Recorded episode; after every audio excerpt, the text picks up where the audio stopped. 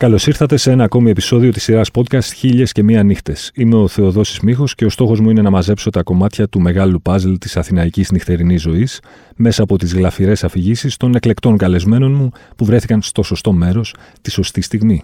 Για να μας ακούτε, ακολουθήστε τη σειρά Χίλιες και Μία Νύχτες του One Man σε Spotify, Apple Podcasts και Google Podcasts. Μαζί μου σήμερα ένας δημοσιογράφος με πολύ μεγάλη πορεία Αναφέρω ενδεικτικά τίτλους εφημερίδων και περιοδικών με τα οποία έχει συνεργαστεί στο παρελθόν ή συνεργάζεται μέχρι σήμερα, έτσι για να πάρετε μια ιδέα, από το Φίλαθλο μέχρι το Max, από το OM μέχρι το L, από το Downtown μέχρι το Γκαλά και το Marie Claire. Και αφήνω και πολλά εκτός. Πλέον όμως είναι και συγγραφέας, μιας και στο βιβλίο Σημειολογικό Αντάρτικο που κυκλοφόρησε πρόσφατα από τις εκδόσεις Μετρονόμος, περιέχονται κείμενα από την ομώνυμη θρηλυκή στήλη του στη δεύτερη σελίδα, αν δεν απατώμε, της εφημερίδας ε, Φίλαθλος. Κυρίες και κύριοι, ο Θανάσης Διαμαντόπουλος. Καλώς ήρθες, Θανάση. Γεια σα, Δώση. Το τιμόνι είναι στα χέρια σου. Ελπίζω να είσαι έτοιμος να μας πας μια βόλτα στο χρόνο και στο χώρο. Μια φορά και ένα καιρό, λοιπόν, ήταν ο Θανάσης Διαμαντόπουλος. Στην Οχτάνα ξεκινήσαμε, στα εξάρχεια τότε πηγαίναμε για νυχτερινή έξοδο. Δεν είχαν ξεκινήσει ακόμα τα κλαμπ, ε, η έκρηξη του καλοκαιριού της αγάπης των 90s. Τότε πηγαίναμε μεταξύ Οχτάνας, Μομπέτερ, Άλοθη που είχα ένα φίλο μου Πάνκι Πανκ στην πόρτα, το Βαγγελάκι τον Κόρδα, ο οποίος ε, ήταν τόσο καλός πορτιέρης που άφηνε και αδέσποτα σκυλιά να περάσουν μέσα στο μαγαζί. και μετά πηγαίναμε για κλάμπινγκ στο Κάμελ που ήταν ε, ο Γιώργος Ολιγνός στην πόρτα, άλλη θρηλυκή φιγούρα του αθηναϊκού κλάμπινγκ. Και εντάξει, μαύρες βερμούδες, αρβίλες, μαύρα τισέρτ και Rage Against the Machine. Αυτό ήταν το ντύσιμο. Ναι. Στα μαύρα, ε. Βερμούδα και αρβίλα. για πες, το Για πες, για Carter USM και λοιπά και λοιπά. Το θέμα είναι ότι μετά άνοιξε το Alarm στην ξενοφοντος το οποίο ήταν το πρώτο μαγαζί για μένα που έζησα εγώ, που έβαζε από Morrissey μέχρι το Ασίτ, ξέρεις το κομμάτι.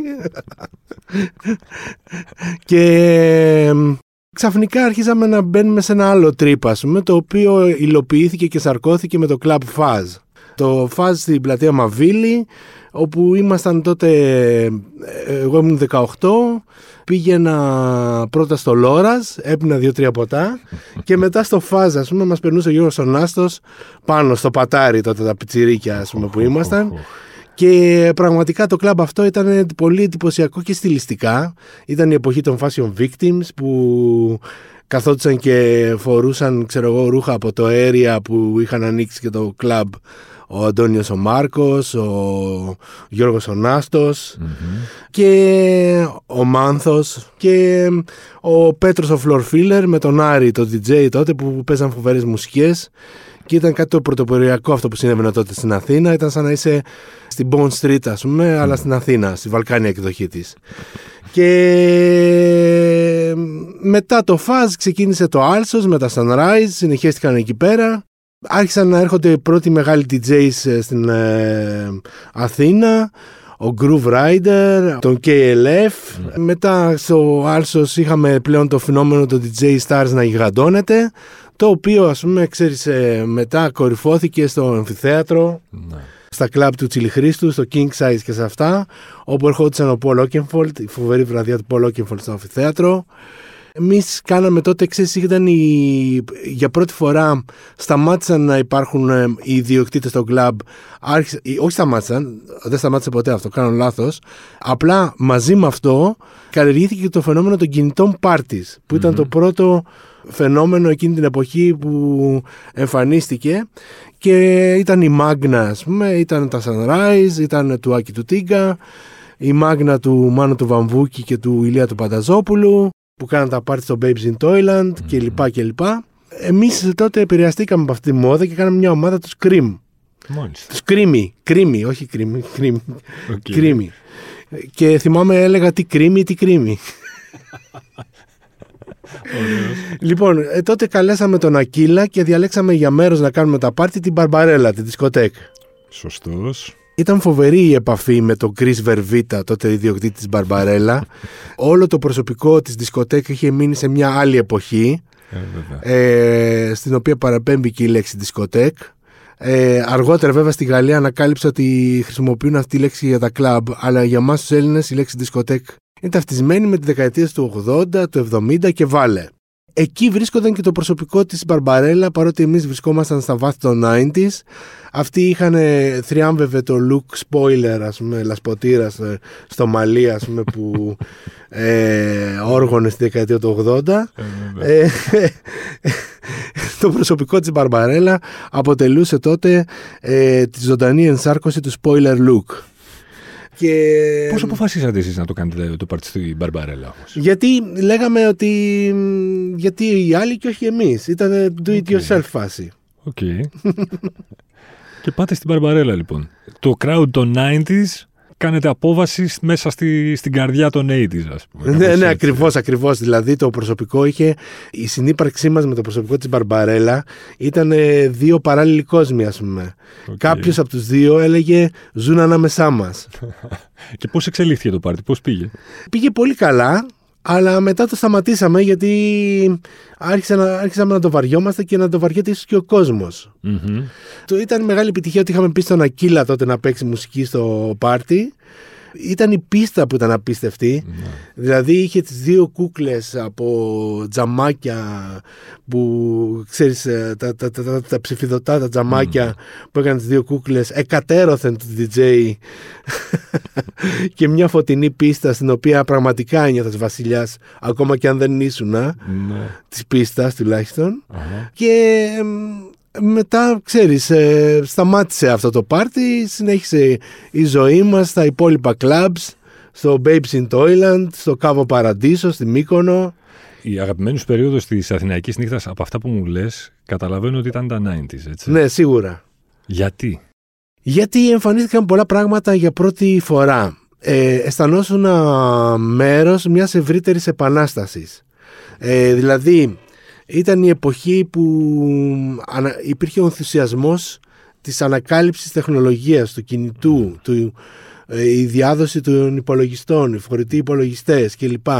Αυτό περνούσε και στη μουσική και περνούσε και στα clubs όπου είχαμε το φαινόμενο των DJ Stars, είχαμε το φαινόμενο των κινητών parties και όλα αυτά δίνανε έναν άλλο αέρα και μια άλλη ταυτότητα στην Αθηναϊκή νύχτα που δεν υπήρχε μέχρι τότε. Ο κόσμος πιστεύει ότι ήταν πιο απελευθερωμένος, πιο wild, έτσι να το πω, ναι. εκείνη την περίοδο, γιατί δεν υπήρχαν, ξέρεις, αυτό το πράγμα που έχουμε σήμερα με τα κινητά να φωτογραφίζουμε που είμαστε και τι κάνουμε ανα πάσα στιγμή και να ανεβάζουμε selfies. Ναι. Γιατί συνέβαιναν σόδομα και γόμορα, με την καλή έννοια. Σίγουρα. Ε, τα σόδομα και γόμορα έχουν ανα, αναπόφευκτα καλή έννοια. και τότε ναι, πράγματι ένα απελευθερωμένος ο κόσμος. Δεν υπήρχε την, η έννοια της ανταπόκρισης στο προσωπικό του κοινωνικό δίκτυο ζούσε στη στιγμή περισσότερο από ότι σήμερα. Δεν θέλω όμως να γίνω το μέγκα θυμάται, δηλαδή να γίνω πολύ Και σήμερα ας πούμε γίνονται ωραία πάρτις και ωραία, υπάρχουν ωραία clubs, αλλά ε, δεν υπάρχει κάτι που συμβαίνει για πρώτη φορά όπως συνέβαινε τότε. Τότε, ναι. Αυτή η κοσμογονία, ας πούμε, ναι, ναι, ναι, ναι. της κοσμογονίας επειδή το έζησες πάρα πολύ και ως ε, party goer αλλά και ως party organizer όλο αυτό, το, όλη αυτή την ιστορία, όλα αυτά τα φαντασμαγορικά 90s. Το κομμάτι του face control βοήθησε τελικά ή τα έκανε τα πράγματα... Ήτανε, ήτανε καλό ή κακό να το πω απλά. Αυτό είναι μια γενικότερη αντιμετώπιση των πραγμάτων κατά πόσο ελιτιστής είσαι ή όχι. Δηλαδή τι κόσμο θέλεις να έχεις μέσα στο μαγαζί που είσαι ή όχι. Από την εμπειρία μου πάντως το αυστηρότερο face control το είχε το Faz. Μάνος Βαμβούκης στην πορτα Ε, Ποια ήταν τα κριτήρια για να περάσεις και να, ή να μην περάσεις; Ε, το ντύσιμό σου. Κατά πόσο είσαι, ήσουν όχι μόνο κεντρικό αλλά και τέριαζε με σένα το ντύσιμό σου. Δώσε μου ένα παράδειγμα. Δηλαδή... Ο Ρώσος, ο λεγόμενος, ο Δημητράκης, δεν θυμάμαι το επίθετό του, που φορούσε δαχτυλίδια matchbox αεροπλανάκια αυτός περνούσε αέρα. Okay. Κάποιος που δεν θα περνούσε με τίποτα, δώσουμε ένα παράδειγμα ένα, ένα αντίσημο, ένα στυλ που δεν υπήρχε περίπτωση. Δηλαδή, αν κάτι ήταν flamboyant, ας πούμε, να το πω ναι, ναι, ναι. στο Βόλο, περνούσε ντε και καλά, ή μπορεί να, να φαινόταν και ποζεράδικο και να μην περνούσε; Όχι, όχι, περνούσε, περνούσε συνήθως το flamboyant, αλλά Σκεφτόμουν να ξέρεις το μάγκα, το κλαρινίστα, ας πούμε. Και αυτός θα περνούσε στο φάζ. Θα περνούσε. Ε; Ναι. Τώρα, ποιος δεν θα περνούσε; Ε, δύσκολο να σκεφτώ αρνητικά. Κάποιος που θα πήγαινε ενδεχομένως με ένα πόλο λακοστάκι, μπλουζάκι θα περνούσε; Ε, σίγουρα, άμα ήταν και σε μεγέθυνση το πόλο Λακόστ. Α, θα περνούσε. Ε; Δεν θα περνούσε με τίποτα. Α, δεν θα περνούσε. Ε, είδες, το βρήκαμε λοιπόν. Άρα θέλαμε τους έξαλλους, τους κεντρικού, δεν θέλαμε τους ναι, ναι, ναι. κανονικούς. Ναι. έτσι. Το, το, το, το, το στυλ των βορείων προαστίων δεν περνούσε. Okay. Τίμπελαν, παπουτσάκι, Λακόστ, μπλουζάκι, πόλο Ραφλόρεν, συγγνώμη, ε, δεν περνούσε. Αυτά δεν περνούσαν.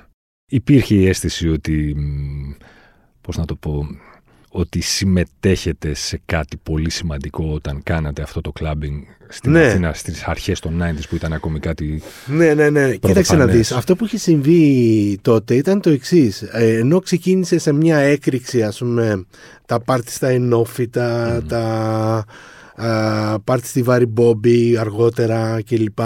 Ενώ ξεκίνησαν όλοι μαζί να συμμετέχουν σε αυτό, μετά πήγε να χωριστεί η σκηνή ανάμεσα στους τρανσάδες και τους χαουζάδες.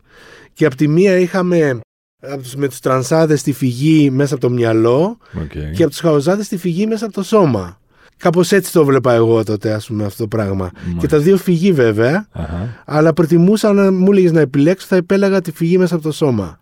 Άρα θα Το προτιμήσουμε house. με το house. Μπράβο. Και γι' αυτό και στη, διάλεξαμε και δισκοτέκ τότε για να κάνουμε τα πάρτι μας. Μμμ. Πάντως ε, υπήρχε η αίσθηση ότι με, με, με, συμμετέχαμε σε κάτι ευρύτερο και κάτι σημαντικό που συνέβαινε σε όλο τον κόσμο και ίσως ήταν το πρώτο άγγιγμα της παγκοσμιοποίησης στην καθημερινή μας ζωή, στην νυχτερινή τουλάχιστον. Ναι. Άρα εσύ έζησες στο...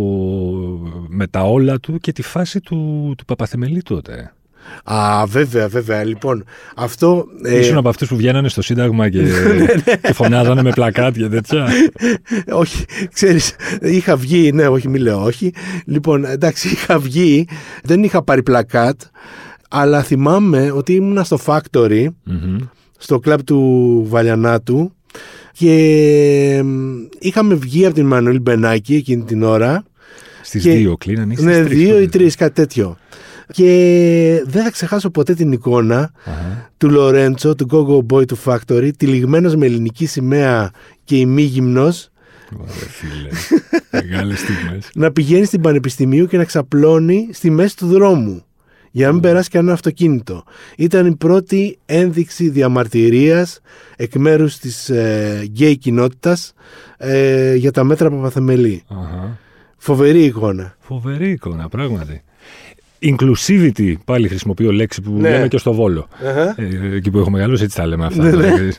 Inclusivity υπήρχε τότε στη νύχτα περισσότερο ή λιγότερο σε σχέση με σήμερα, πιστεύεις; Ε, δηλαδή, νομίζω- τα, είτε γκέι, είτε μπάι, είτε οι γυναίκες ας πούμε κυκλοφορούσαν εύκολα ή φοβόντουσαν ή ήταν, ήταν ένας ε, σις, ας παραδόξως, πούμε. παραδόξως τις καλύτερες γυναίκες τις βρίσκαμε στα γκέι πάρτι. Το... Ναι, Μμ. Ε, δηλαδή πολλές φορές τότε δεν ξέρω είχαμε την έκρηξη του φαινομένου του γκέι με την όμορφη φίλη. οκ. Ενδιαφέρον. Ναι, παγίδα για το γκέι, η όμορφη φίλη. Ε, για μας η όμορφη φίλη ήταν το αντικείμενο του πόθου, να πω την αλήθεια. Σωστό, σωστό. Άρα η νύχτα τότε, επειδή ξέρεις, τώρα ζούμε και στην περίοδο της κορύφωσης και καλώς κάνουμε γιατί ζούμε αυτή την κορύφωση και του Μητού και την, της διατράνωσης ας πούμε, των δικαιωμάτων ανθρώπων που δεν είχαν ίσα δικαιώματα με τον Ναι, ναι, λευκό ναι, ναι. straight άντρα. Τότε, ας πούμε, μια γυναίκα ε, θα χρειαζόταν να, να παλέψει για να ησυχάσει από το Πειράγματα. κακός εννοούμενο πέσιμο. Το κακός εννοούμενο πέσιμο. Ναι, ναι, ναι. Και Καταρχήν δεν υπήρχε και συνειδητοποίηση από πλευράς γυναίκας ας πούμε του δικαιώματός της ε, ε, ότι ξέρεις ότι ποια, ποια είναι τα όρια Μμμ. και ποια δεν είναι. Μμ. Τώρα υπάρχει μεγαλύτερη συνειδητοποίηση από πλευράς των γυναικών αυτών των ορίων. Μμμ. Ε, σίγουρα η κοινωνία των 90 ήταν πιο μάτσο, έτσι. Αλλά μ, και δεν υπήρχε και από πλευρά των γυναικών α, α, αυτή η ενόχληση που θα μπορούσε να υπάρξει σήμερα Οκ. σε ένα πέσιμο, το βάζω μέσα εισαγωγικά τη λέξη, από πλευρά ενός άντρα. Μμμ. Τα όρια είναι πιο διακριτά σήμερα. Έχουν συμβεί και πολλά άλλωστε στο ενδιάμεσο. Ε, με το Me Too, όπως είπες και εσύ σωστά, με, με πολλές περιπτώσεις από το χώρο του θεάματος. Μμμ. Και οι άνθρωποι πιστεύω ότι είναι πιο προσεκτικοί, Καλό είναι βέβαια να μην υπάρχουν υπερβολές, αλλά δεν το κάνουμε τώρα μοραλισμό, ηθικά διδάγματα. Απλά καλό είναι να μην υπάρχουν υπερβολές, δηλαδή να μην υπάρχει κυνήγι μαγισσών. Οκ. Το κομμάτι περιοδικά, για σένα πότε και πώς ξεκίνησε; Το Έγραφα- κομμάτι τύπος γενικά. Ναι, ναι, ναι, ναι, ναι. Ξεκίνησα καταρχήν από την εφημερίδα Knockout, Μμμ. που ομώνυμη ήταν και η μοίρα της, μέσα σε 17 μέρες έκλεισε. Ε, αλλά εκεί πέρα είχα κάνει μια στήλη clubbing που την έλεγαν Go. Οκ. και έγραφα νέα, ξέρω εγώ, και αυτά που ζούσα τότε στη νύχτα. Ε, μετά με συνάντησε ο Καραγιανίδης, βασικά το επιδίωξα και εγώ να συναντηθούμε Μμμ. και μ, ο εκδότης του Knockout και μου λέει αγόρι μου υπάρχουν δύο είδη δημοσιογράφων αυτοί που τρέχουν με ένα μικρόφωνο και κυνηγάνε την είδηση και αυτοί που τους δίνουν μια κόλλα χαρτί και κατουράνε λέξεις. Εσύ ανήκεις στη δεύτερη αγόρι μου. Γι' αυτό θα έρθεις στο Φίλαθλο και μου το έφερε, με έφερε προ τετελεσμένων να ξεκινήσω να δουλεύω στο Φίλαθλο. Οκ. Ε, εγώ του έλεγα, «Μ, μ, ξέρεις, δεν ήξερα και αυτά. Και τελικά ξεκίνησα τη στήλη σημειολογικό αντάρτικο στο Φίλαθλο. Ο Πανούτσος, ε, ο Αντώνης Πανούτσος ε, μου είχε ε, εμπιστευτεί επίσης ε, μια δουλειά στο ΟΖ. Αυτή ήταν η πρώτη μου. Θρηλυκό περιοδικό και το Εκεί ξέρεις, ήταν βασικά θυμάμαι ότι στην, μόνο στην ιδέα, γιατί είχε γράψει, μια- είχε βάλει, είχε βάλει μια αγγελία το ΟΖ Μμμ. ότι ψάχνει για συντάκτες. Λοιπόν, έτσι ξεκίνησε. Αυτό ήταν το πρώτο πρώτο. Μόνο στην ιδέα ότι θα έγραφα ένα άρθρο, ε, θυμάμαι ότι πήγα περπατώντας από τον Παπάγο μέχρι το Παγκράτη, από τον Παπάγο που ήταν η κοπέλα μου τότε, μέχρι το Παγκράτι με τα πόδια, σκεφτόμενος το θέμα που θα γράψω για το ΟΖ. Ε, στο ΟΖ ξεκίνησα να γράφω για clubbing πάλι Οκ. και μετά το πρώτο μου άρθρο ήταν για τον Biosphere. Έναν ε, ε, της electronica Ζόρικο μεγάλο κιόλας. μαέστρο. Ζόρικο. για πραγματικά λίγους. Ακριβώς. Για λίγους. Και ξεκινάει τελικά, φτάνει στο σημειολογικό αντάρτικο που το σκεπτικό ποιο ήταν πίσω από αυτή τη στήλη; Το σκεπτικό, ε, κοίταξε να δεις. Γιατί ε, είναι μια στήλη ναι. θρυλική, έτσι. Είχα, είχα επηρεαστεί από κάποιους φοιτητές μου τότε στο Πάντειο Μμμ. που μιλούσαν, ήταν της κοινωνιολογίας, αυτοί το θέμα της κοινωνιολογίας και μ, οι οποίοι μιλούσαν για σημειολογία και για τι, γιατί ο, ο Ποπάη παίρνει σπανάκι, γιατί ο, ο Γκούφι παίρνει τα μαγικά φιστίκια και τι είναι όλα αυτά που χρειάζονται και μεταμορφώνονται οι άνθρωποι κλπ. κλπ. Οκ. Και έτσι ξεκίνησε η σημειολογία πάνω στην pop κουλτούρα Μμμ. και ο όρος σημειολογικό αντάρτικο ήταν καθαρά επηρεασμένος από αυτούς. Μάλιστα. Και μετά, τώρα εντάξει, ξέρεις, μου είπε ο Πανούτσος πριν ξεκινήσω να γράφω, μου λέει να είσαι ο εαυτός σου. Να μην προδίδεις τον εαυτό σου. Μμμ. Μεγάλη συμβουλή. Και τόσο απλή και τόσο δύσκολη μαζί. Ναι. Και ε, άρχισα να γράφω τη στήλη. Το πρώτο άρθρο ήταν για το look militaire νομίζω. ε, παραλλαγή πόλης, ξέρεις, Αχα. urban ε, παραλλαγή. Οκ. Και μετά, ξέρω εγώ, άρχισα να γράφω διάφορα για την επικαιρότητα και ό,τι μου ερχόταν κάθε μέρα. Μμμ. Και ε, έτσι καθιερώθηκε η στήλη. Βέβαια, Πο- Πόσες στήλες έγραψες κανένα, συνολικά; Πόσα. στο νούμερο δεν θυμάμαι, αλλά τέσσερα χρόνια έγραφα. Πολλά. Κάθε μέρα Πολλές ε, στήλες. για εκτός από Δευτέρα. Οκ. Και έγραφες ό,τι ήθελες. Είχες την απόλυτη ελευθερία Ναι, να ναι. γράψεις ό,τι ήθελες. Ναι, ναι, ναι, και, και λάθος να έγραφα θα τυπωνόταν. Τέλειο αυτό. τέλειο, τέλειο, τέλειο. Έχουν, πέρα, έχουν ε, περάσει και, μάλλον εσύ έχεις περάσει και από άλλα περιοδικά όμως, έχεις ζήσει την καλή, τη χρυσή εποχή Ναι, βέβαια, των ήμουνα- περιοδικών. Στο Max, μετά στο Nitro, με τον Κωστόπουλο κλπ. Μμμ.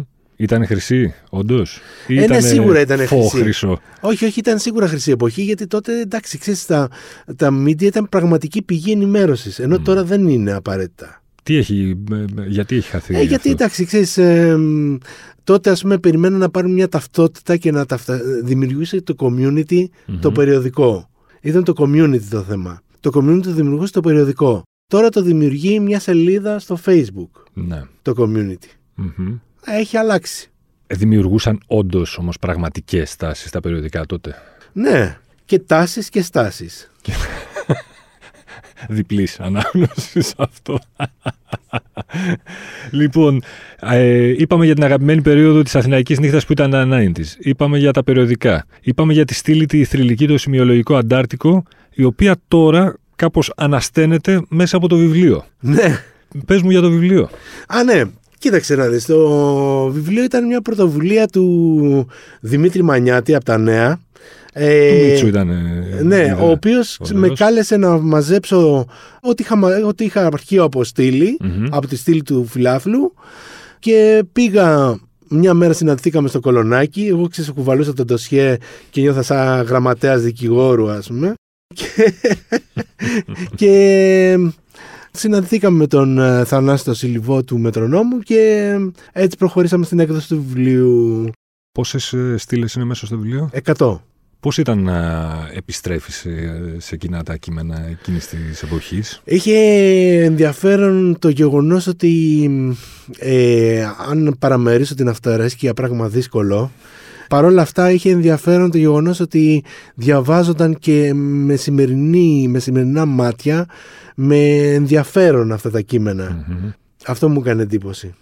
Πίσω στη νύχτα, ένοχες απολαύσεις έχεις ως προς τη μουσική και όχι μόνο; Α πούμε στη μουσική, ας το πιάσουμε εκεί. Υπάρχουν τραγούδια που τα θεωρείς guilty pleasures, αλλά με το που τα ακούς δεν γίνεται να μην ε, χορέψεις, να μην τραγουδήσεις, να μην. Κοίταξε να δεις. Για μία γυναίκα μπορείς να κάνεις τα πάντα. Θέλω να πω, δεν ξέρω αν θα χόρευα τερζή, αλλά ε, Μαντόνα πάντως χόρευα άνετα. Okay.